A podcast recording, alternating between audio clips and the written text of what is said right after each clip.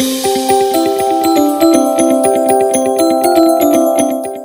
and welcome to another episode of Streaming Science, a creative student run podcast series from the University of Nebraska Lincoln. We bring the science directly to you. The goal of Streaming Science is to increase science literacy through interactive discussion with scientists about topics that affect your everyday life. I'm your host, Breanna Jakubowski, a junior majoring in agricultural and environmental sciences communication from O'Neill, Nebraska. This episode of Streaming Science is focused on behavior economics. As a UNL student, I was interested in this topic because I have a minor in ag business and I've taken classes that have shown behavior trends through economics. I became very interested in farming and ranching trends related to production. To learn more about ag econ research at UNL, I contacted Dr. Banerjee is an assistant professor in the Department of Agricultural Economics and she focuses on the study of behavior economics. Would you like to introduce yourself and what your title is here at UNL? Hi, Breanna. Uh, thanks for this opportunity. I'm really excited. I am Simanti Banerjee. I'm an assistant professor in the Department of Agricultural Economics at University of Nebraska Lincoln. Um, I got my PhD at Penn State University in 2010, and my areas of uh, interest and expertise include uh,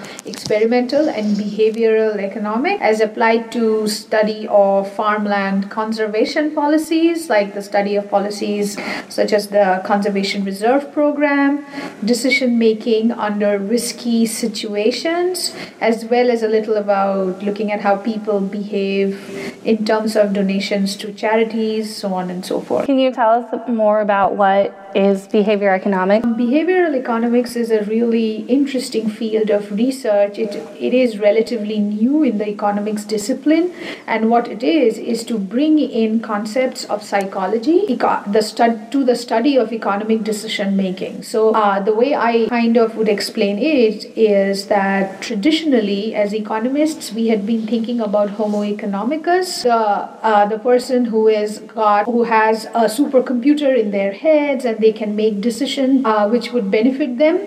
But in fact, in real in real life, we are not Homo economicus, but, we are Homo sapiens, right? And so we make mistakes. We have problems with self control. We listen to other people, on and so forth. And what behavioral economics does is that brings these other features, which are extensively studied in psychology, to study to set up a more uh, a richer framework to study economic decision making. And why did you choose to study behavioral economics? Well, I actually came to behavioral economics in a very, uh, eh, not in a direct way, but in a roundabout way. I, I've always been and will be interested in environmental economics because I was very interested in biology and chemistry in high school. But then, over during my um, university years, I decided to study economics because that was more, make me more employable at that time. But then, when I was doing my MS coursework, I got to know about environmental economics, and that allowed me to bring my love of biology and chemistry to my to my love for economics, which had developed by that time. And I and then when I was doing my PhD, I became very interested in looking at people's behaviors in environmental contexts, and that's when I started doing experiments with human beings, namely university students, and started looking at their behaviors. And that led me to be interested in the psychology of human decision making. So, what kind of experiments or studies do you do for your research? So, most of my experiments to date have been with university students. They are called lab experiments in the uh, field of experimental and behavioral economics. And uh, I've been looking at how people behave in groups oops when they get information about what other people are doing, if they are facing a risky scenario, if they are in a bigger group versus a smaller group. And all of this has kind of has significance for uh, real life behavior in the context of farmland conservation policies. Uh, very recently, I have started working on how people uh, behave uh, in a risky situation, namely when they are trying to market their grain and if they are facing price risk, that is, that they do not know what price they are going to get for their grain in the future, how does that risk impact how much grain they sell now?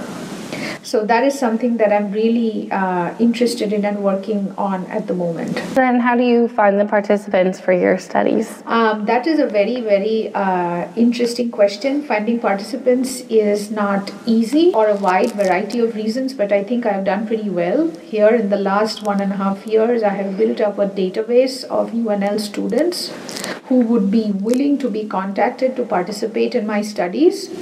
Additionally, I have reached out to a faculty uh, slash administrator at the Nebraska College of Technical Agriculture in Curtis, Nebraska, and we have reached out to students there, and they are very interested in participating in the kind of research that I will be doing. In fact, the research on risk and grain marketing. We are starting data collection in Curtis on Curtis campus this evening. Oh wow! Uh huh.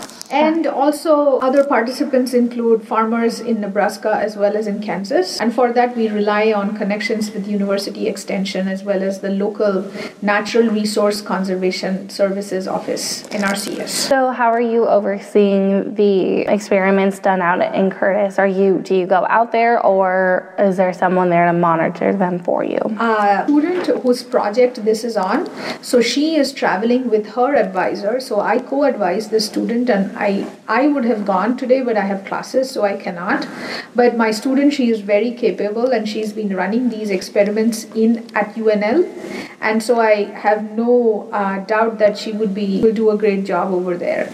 And we have gone worked together to come up with a protocol, an experimental protocol, and an experimental software, so she knows exactly the steps to follow to make sure that she gets the data that she needs. How do you apply the data that you receive from these experiments? to real life situations. So, a, a great thing about experimental and behavioral economics, as I see personally, is that a lot of the problems are motivated by things that you see in real life. So, my goal, once the data is collected for any project that I'm doing, is to analyze it and make it available. It is at that stage uh, to the public in terms uh, through weekly newsletters that we publish through our department, which gives them an idea about about the kind of research that's being done on within the department as well as for that particular project. Does that answer your question? Yes. Okay. What would you say is your favorite part about what you do? Two things. First is to focus, to be able to see human decision making because as an economist, we do a lot of stuff with models and equations and assumptions. But to actually see those things matter in real life and to see it happening in front of you that is great because a lot of stuff with the kind of experiments that I do looking at people's behaviors you can see behaviors changing in real life, real time. And you and if you are familiar with the setting you can link it back to the theories that you have studied in class as well as in preparing for that research. So that real time feedback as well as to be able to see how, how people's idiosyncrasies and their you know their quirks and their weirdnesses impact day-to-day decision makings that is fascinating for me. Was there ever a specific person that inspired you to do what you do? My college professor on in, in environmental econ she was the one I, I think she was very instrumental because after having taken her class and then having interned with her i became i became convinced that i wanted to do a phd and that is what brought me to this country. And i've learned a lot from her over the years so yep that's her. What would you say brought you here to nebraska I, I loved the job. It was a great fit. Um, and uh, because remember, most of my research has been on uh, looking at environmental conservation policies, and Nebraska being such an, a prominent agricultural state, agriculture is a very big part of the economy. There are consequences for environmental con- conservation as well, and the university seemed receptive to the kind of work I do. So that's what brought me here. And I love I, I when I visited Lincoln, I really liked the city and the people. What has been the biggest breakthrough in your research thus far? That is a good question. I won't so break. I guess I won't. wouldn't call it a breakthrough, but I was very I was very excited to see this. So I'm currently trying to publish a paper. I am revising it, and that is the findings in that paper are a culmination of the work that I've been doing since 2007 when I started working on my PhD, where I was looking at how, how you can make people coordinate their decisions within the context of a farmland conservation policy and generate benef- higher benefits for everybody. And through about four or five experiments, I finally got to a point where I was able to study a, a feature in the experiment which actually made that possible. So it was a big aha moment for me. That is awesome. So you mentioned you're in the middle of publicizing a paper. Um, have you publicized any of your work previous to this? Um, I have I have some publications that and those were in peer-reviewed journals, uh, which have been um, I, am I'm hoping they have been useful to, to the community because I get asked to review papers on those particular topics and I see some of them have cited my work. So that is book that has been good. I also try to make presentations of my research uh, to groups outside of UNL because that allows me to con- communicate with people who are not in academia and make my findings public to them. And I also, as I said, I, I write in the weekly newsletters called Cornhusker Economics mm. that's published by the department which publicizes the research to non-academic and academic audiences as well. Okay. And you mentioned earlier about the classes that you teach, or that you teach classes.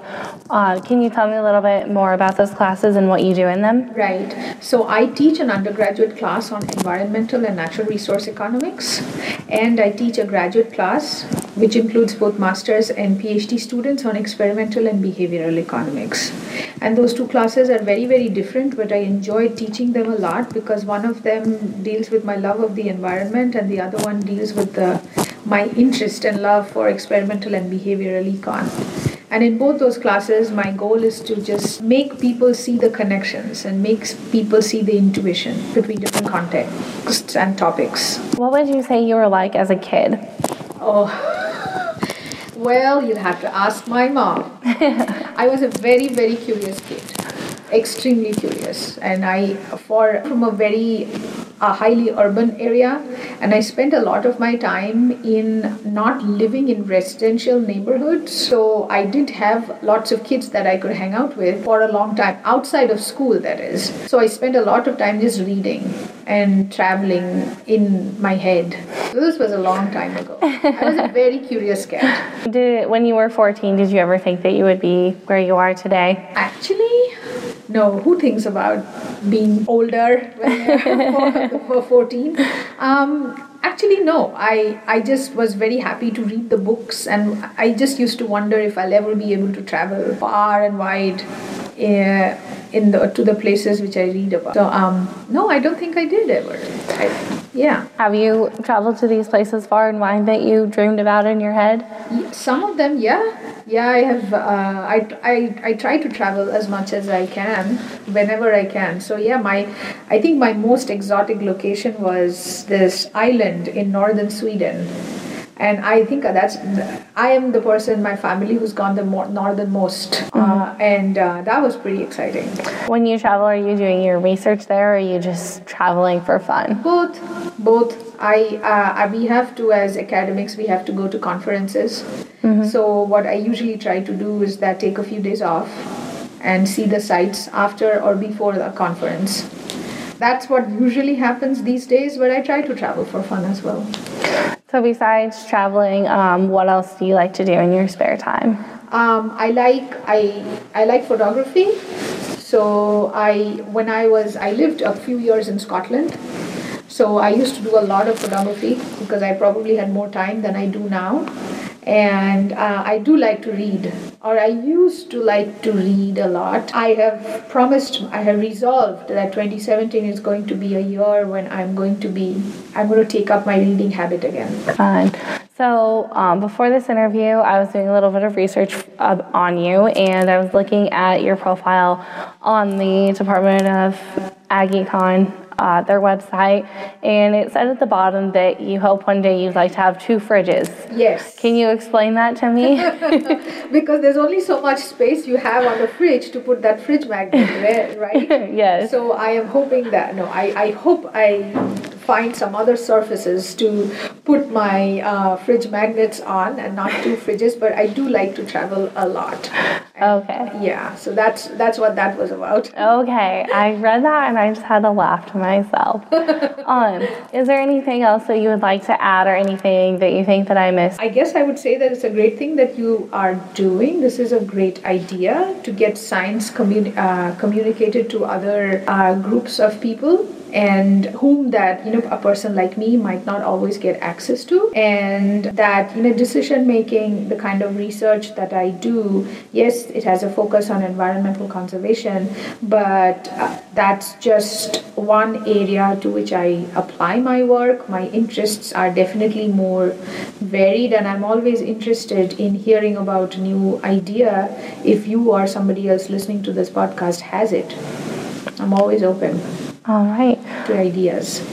Well, thank you for joining us today, Simanti.